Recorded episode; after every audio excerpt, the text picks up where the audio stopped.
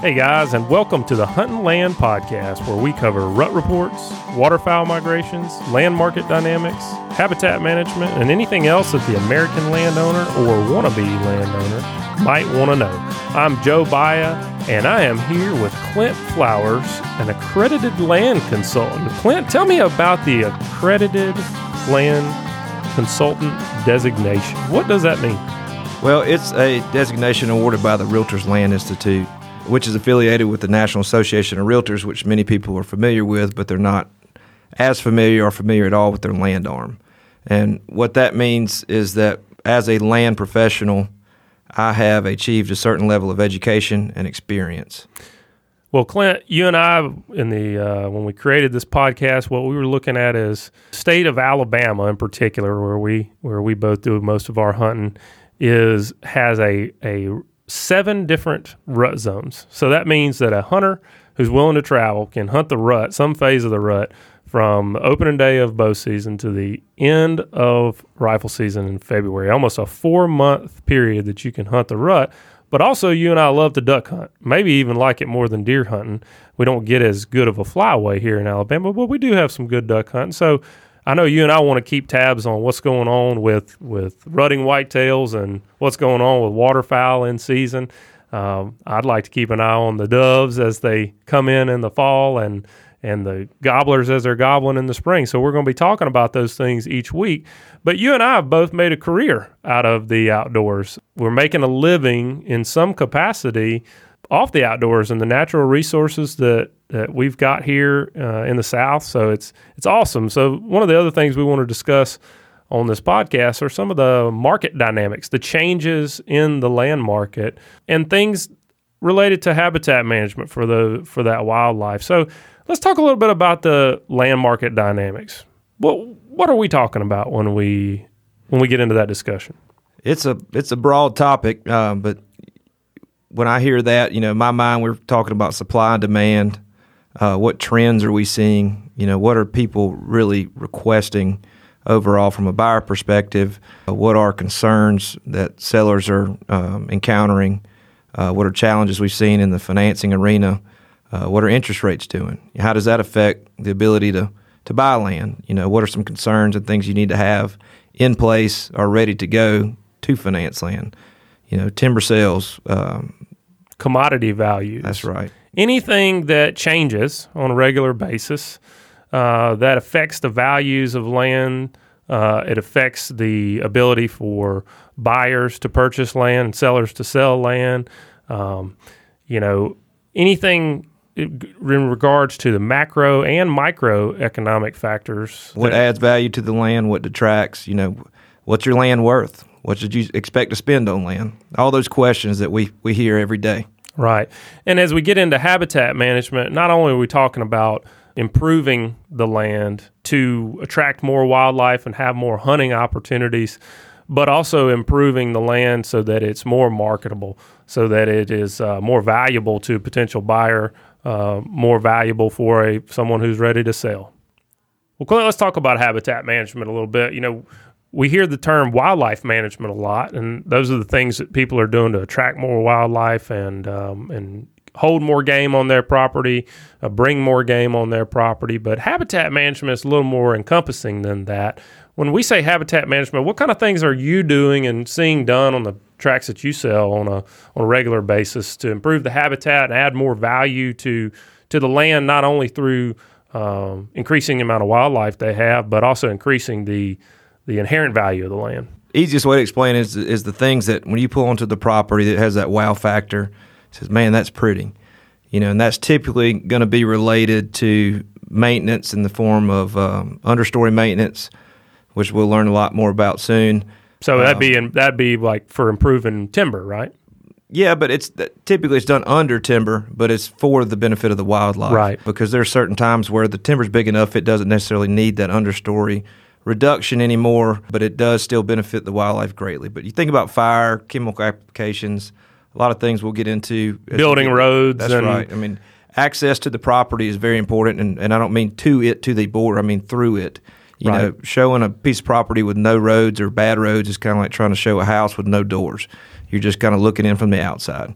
So it's important to know where your value lies. You know, what should I be doing on my property or what should I be looking for on property that I'm looking to acquire in terms of value. It's not just about dirt or location. It's you know there's this is all a big puzzle piece where we we bring it all together for a total cumulative value. Well, you're talking about timber, you're talking about access. Another really important uh, discussion in the habitat management realm is water. So, what are some some things we're going to be talking about on the show in regards to uh, water management? In regards to water, you know, we'll talk about the value added from water features, whether they're present on the site or something you want to construct on site, like a lake. Uh, you know, and that can be a fishing lake, small pond for kids, uh, all the way down to just a duck pond or some form of wetland that adds to your wildlife, you know, carrying capacity, and also just giving you a, a waterfowl feature, which is a is a rare commodity in our area. Great. I'm glad you brought up creating wetlands and creating duck habitat because that's what we're going to be talking about today is how to create more duck habitat. We've got Thomas Moorman. He's the chief scientist with Ducks Unlimited on the phone. Thomas is going to get into a little bit about how we can hold more ducks, attract more ducks, and uh, you know just improve the overall carrying capacity of the wetlands we got on our property. Tom, tell us a little bit to start off about how ducks are doing for 2018. Uh, what's the hatch been like, and what do you expect the season to be like? Sure. About August, the U.S. Fish and Wildlife Service releases their annual population survey. And this year, for the first time in a while, both the wetland counts and the actual pair counts were down for most species. Um, hunters should not panic uh, relative to that, and here's why. Overall, populations of waterfowl are still very healthy, and most species are still well above their long term average population levels. Likewise, wetland habitat conditions, while definitely drier, especially in places like Saskatchewan and the eastern Dakotas, the number of wetlands on the landscape was still also above long term average. So, what do we expect out of that kind of a situation this year? Um, you know, in waterfowl management and in waterfowl populations, there's never really an average fall flight. Um, but if you were going to characterize it this year, it's just going to kind of be right in the middle. Uh, I think there was definitely some waterfowl production. It was not a bumper, you know, booming kind of year, but it also wasn't a complete bust for prairie nesting ducks put that together with already fairly high populations that carried over from last winter into spring, uh, I look for you know a decent fall flight, and that of course hinges on where you are in the flyway and whether or not, for those of us in the deep south anyway, we get the the necessary weather to push those birds down here. If we do, I think it'll be pretty good. So that's kind of what I'm looking for. A couple species that are still struggling a bit, pintails and scaup both kind of sputtering along, and we got our eyes on those. And folks are studying, trying to figure out exactly what the you know what what can we do to sort of increase those populations. Overall, though, ducks look pretty good. If you're a goose hunter, it's gonna be a tough year. There's still going to be a plenty of geese, and especially snow geese. But geese had an unusual circumstance this year when they got to the Arctic ice out was really really late. Uh, what that means is typically this year it was probably around june 10 to 15 before the ice was gone. Uh, what that means is the geese really didn't make much of a nesting effort and so there are virtually no young birds in the population this year. Uh, that means we'll all be hunting adult geese mostly and adult geese are a lot smarter so it'll be a little more challenging to get in the decoys. Well there's there's not a whole lot more exciting than seeing a, a speckle belly come into some decoys and a bird that big coming at you, you know, uh, it's it's really exciting to see that coming. But Tom, I, I, just while I've got you, and I love talking to scientists, I just want to kind of go round robin with you and ask you a few really common questions that that I see a lot. So tell me, do ducks and geese, for that matter, do they mate for life? Good question. Uh, ducks do not. Uh, ducks form what we would characterize as annual pair bonds. Uh, so a pair bond will form depending on the species in winter or early spring. And then the female goes off to nest, and about the time she's midway through incubation for most ducks, the male departs. Uh, he may go enter his annual wing molt, or he may hang around and try to secure other breedings. Geese, on the other hand, are a little different. They do mate uh, more or less for life. Now they'll remate if a mate gets killed, and divorce, so to speak, is not unheard of among geese.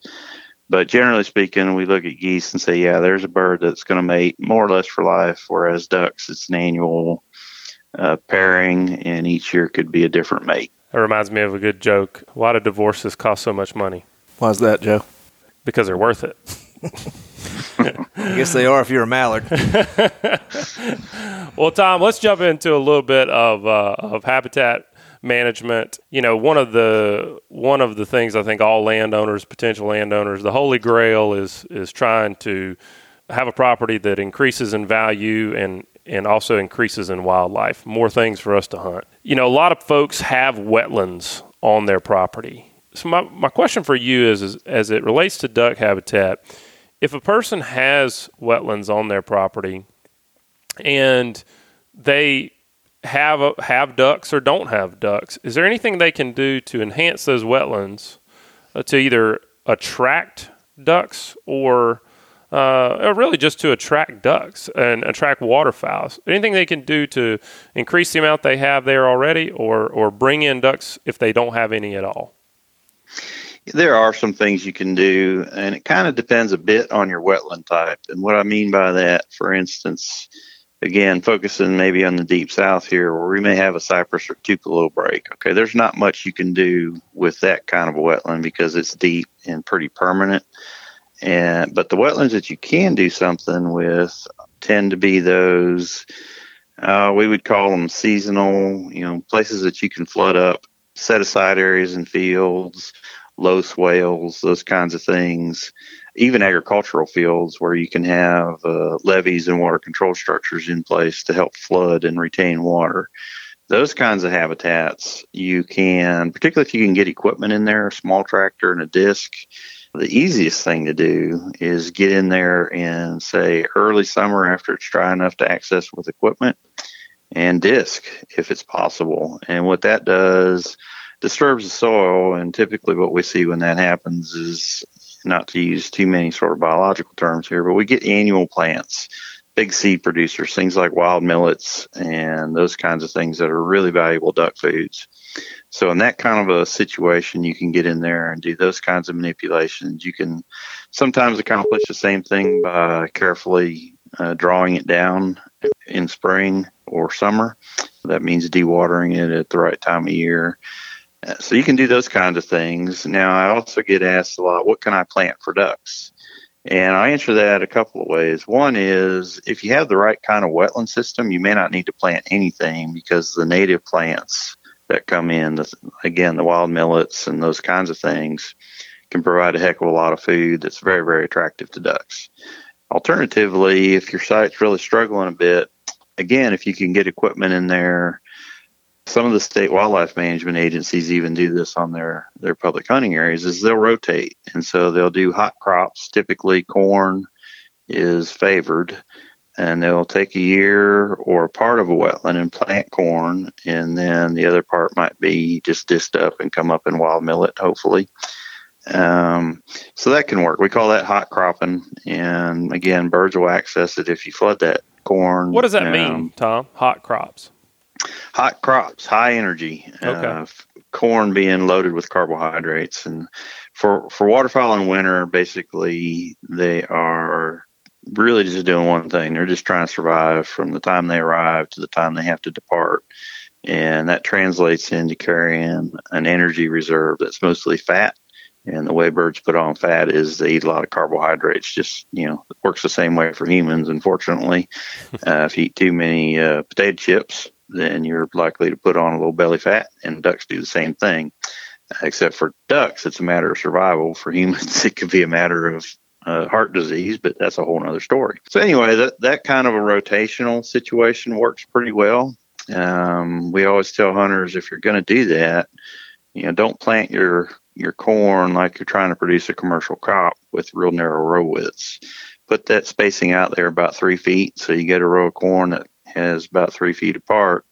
Uh, what will happen is sunshine will hit the the exposed dirt below in between the rows, and you can get a really nice mix of native plants coming in there that provide food in addition to the hot crop of corn. So those are the kinds of things you can do. It really hinges. Then the other thing hinges on is having good water management control. You know, lots of us are dependent upon Mother Nature and rainfall, and that's fine.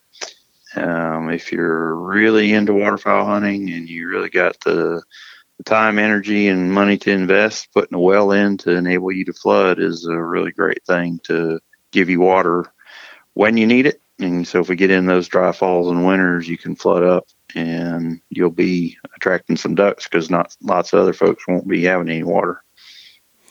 When it comes to flooding your own property and manipulating water, whether it's building uh, a levee, putting in a well, are there any considerations that, that a landowner needs to have before he does something like that? Yeah, there are several actually. Um, number one is depending on the nature of the wetland habitat in question, you may or may not need a Section 404 permit from the Corps of Engineers. So you should have it looked at by somebody who knows wetland regulations. That could be an NRCS uh, biologist, could be calling the Corps of Engineers, could be a state wildlife agency. Somebody that can give you an opinion and say, hey, yeah, you probably need to, to, to go ahead and go through the permit process. A little bit onerous, but worth it because if you don't do it and you need a permit, then the Corps can come in and and cause you some heartache. So that's number one. Make sure you either need a permit or you don't. And most often you don't on, for instance, agricultural land or prior converted land, those kinds of things. You often do on those kinds of permanent wetlands, or if you're going to build a green tree in a forested wetland, uh, you'll probably need a permit. So those are one consideration there for sure. The other is water being what it is, it's really a powerful force. And so people often underestimate how powerful water can be. You want to tend to your engineering and make sure that you size your pipes and levees appropriately. And also that you pick sites that are not prone to, you know, massive amounts of water moving through that are going to either blow out your infrastructure or make it impossible to manage. So there's a little bit of site selection. Again, the best things to do there, if you have questions about those kinds of things, is consult. Uh, you can consult Ducks Unlimited in your area. Uh, our four regional offices are one located in uh, just outside of Jackson, Mississippi, in Ridgeland. Others, Ann Arbor, Michigan, Bismarck, North Dakota, uh, Sacramento, California. They all have expertise in that. Uh, state wildlife uh, agencies often have private lands programs and private lands biologists who can help you with that. And the NRCS, the Natural Resources Conservation Service, also has both biologists and engineers who may be able to offer some insight into that. As you know, Ducks Unlimited, we have both engineers and biologists as well. So that'd be how I'd tell people is, you know, it looks pretty simple, seems pretty simple, and sometimes it really is. I mean, sometimes it's a piece of cake and you just got to take a look at it. And if you got questions, it's best to get them answered on the on the front end. Otherwise, you might invest a bunch of money and create yourself some problems that you got to come back and fix. In terms of DU, what are some services that are available to landowners in terms of you know utilizing those experts that you mentioned and and really getting some guidance for them? Yeah, for years we had a pretty intensive private lands program in certain parts of uh, areas that were really, really important to ducks that carried a lot of wintering ducks. Subsequently, most of those practices have been widely adopted. Uh, so we have a lot of technical material. Some of it's on our website, some of it's available by request. And so, what I would tell people is, you know, give us a call. Uh, again, those regional offices are where most of our staff are located, and often we can get a biologist out there um, to meet with folks and give them some insight as to what to do, how to do it, those kinds of things. That would be the the most useful thing that Ducks Unlimited can provide is just engineering and or management technical assistance at this point. Uh, private lands biologists with state agencies would be generally be able to do the same thing, although our folks do waterfowl habitat for a living day in and day out, and so we tend to have a little more expertise than most when it comes down to those kinds of harder questions. Tom, we talked to Ted DeVos about quail property management, and Ted was telling us how important your neighborhood is uh, when it comes to quail. And you know you can manage for quail on 100 acres if you've got the right neighbors, but if you don't, um, you need a lot more land than that to to actually be able to hold and uh, have a sustainable population of quail. How important is it for uh, someone who's interested in buying land that he wants to do some duck hunting on? How important is it is his neighborhood? Is he, especially as we talk about Alabama? Can you? I, th- I think a question that I've seen it go different ways is, can you really attract ducks to a place where ducks haven't historically been? Yeah, you probably can. Uh, it might not be mallards per se, but it might be. You probably can get wood ducks and some other species in. And let me just let me just sort of answer that. Is the neighborhood is really really important, and there's a couple of things to consider if you're contemplating acquisition of land specifically for waterfowl management. Uh, one is in a perfect world, you'll be in fairly close juxtaposition to either a state or federal managed area that is mostly managed for waterfowl. And what that does is just gives you a, a core of habitat that's you know within a least probably at a maximum within 25 miles. Uh, waterfowl foraging flights are known for some species to be outwards from those kinds of areas out to about 20 25 miles, ideally a little bit closer. The other consideration would be yeah, it'd be great if you have neighbors that you can sort of collaborate and cooperate with, and everybody puts in a little bit of habitat, and what you end up with is a complex of habitat uh, at what I would call sort of a landscape scale. And the reason that's important is, you know, picture yourself sort of flying at about 5,000 feet, riding a northwest tailwind, and you're a duck and you're looking down at a landscape and the things that you key in on. Water being paramount because it reflects light and ducks can see it. And that's what ultimately likely makes them find habitats to begin with. And then they come down and they look a little closer and they check them out for feeding habitat and those kinds of things. And in the process, some of us get lucky and have some of them check out our decoys. So that kind of a neighborhood or landscape approach is really, really important, just like quail, just like white-tailed deer you know, if you're trying to manage for big bucks and your neighbors are not, then you're probably not going to be as successful.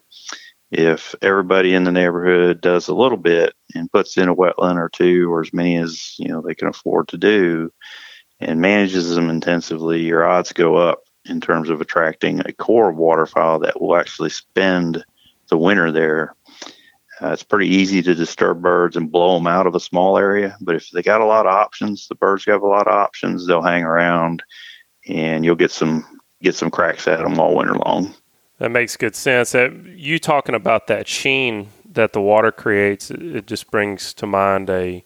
Uh, I was hunting a, a freshly flooded clear cut actually, and the the water that was standing had this almost this iridescent sheen on the top of it, almost kind of like gasoline. Uh, when you, if you've ever seen gasoline on water, is is that a factor of it being freshly flooded? I've heard people say the ducks can actually see can actually see that, and they can tell the difference between something that's been freshly flooded and something that's that's sitting been sitting for a while. You know what? there's two possibilities when you see that kind of a sheen on water. And one is, of course, some sort of uh, petrochemical kind of spill happened there and it's showing up in the water. More often than not, though, what you're seeing there, there are a whole bunch of little organic, little organisms in water, uh, the same things that actually ultimately formed oil millions of years ago. Mm-hmm uh, diatoms and other kinds of little critters. And when they die, that sheen you see on the water is just sort of a reflection of those guys. And the density of those things, it's not bad. And it's just an organic ooze that's developing, and it's just fine. Um, now, ducks keying on water.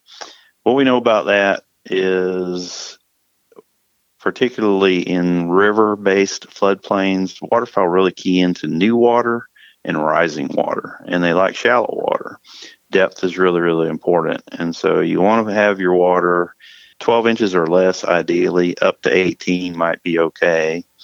Um, if you're hunting in impounded area, then you're not going to have much in the way of water rising or falling, and that's okay. But what you don't want to have typically is falling water.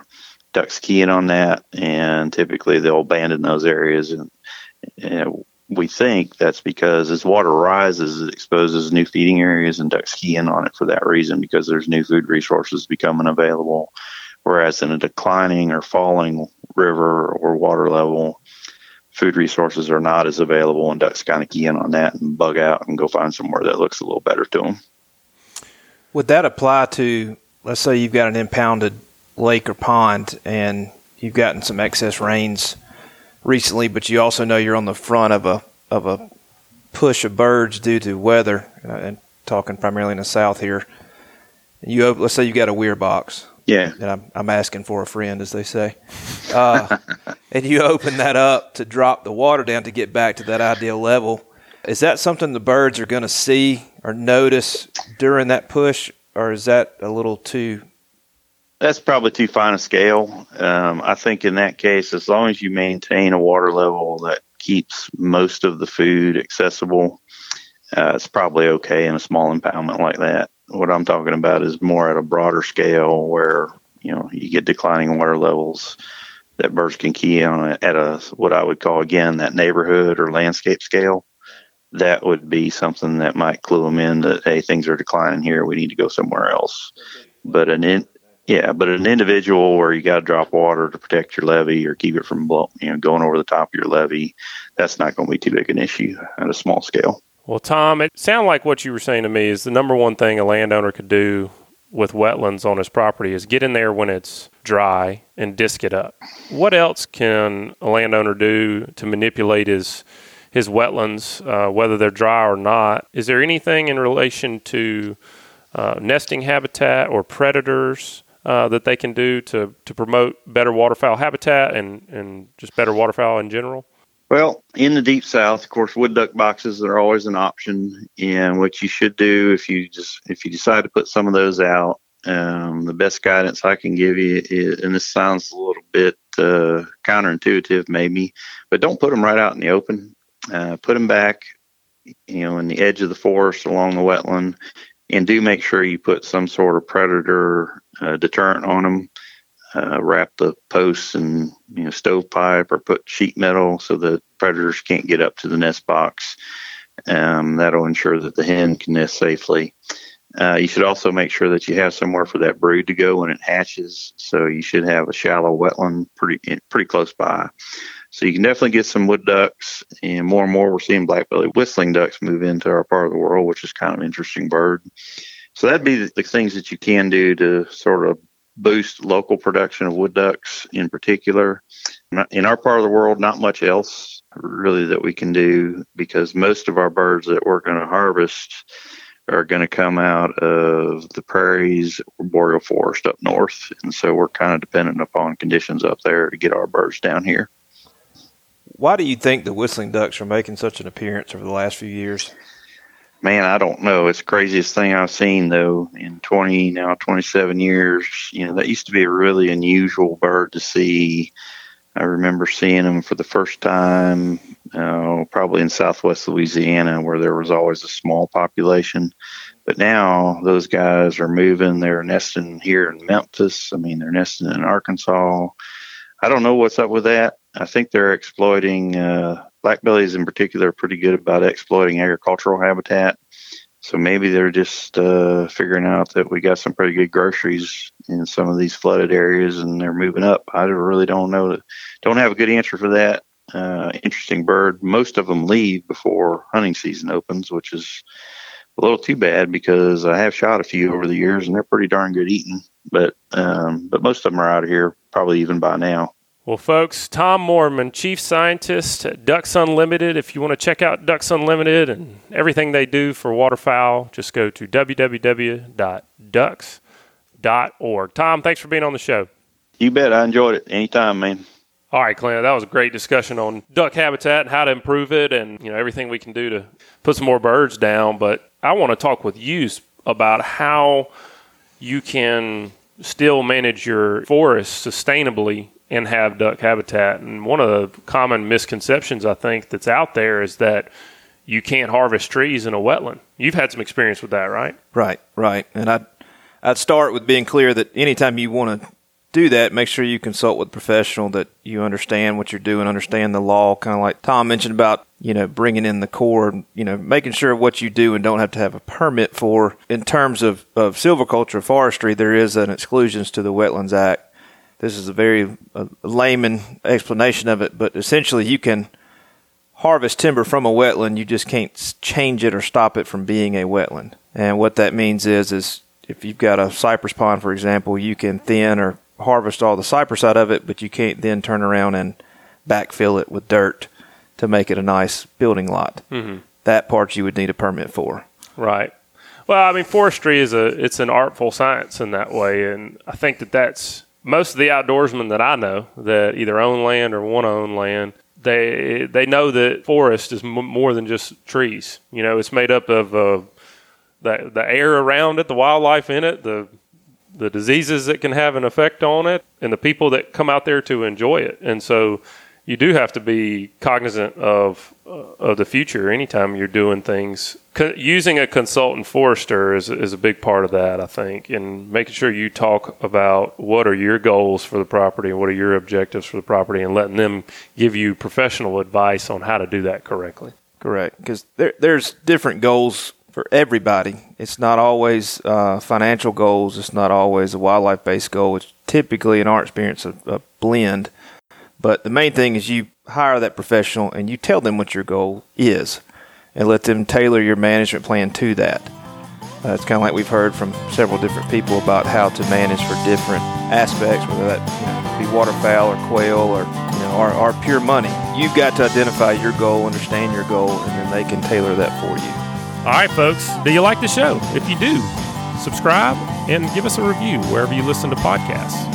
And if you don't like the show or you'd like us to email it to you, drop us a line at, at pros at landhuntin.com. And remember, that's landhuntin, no G.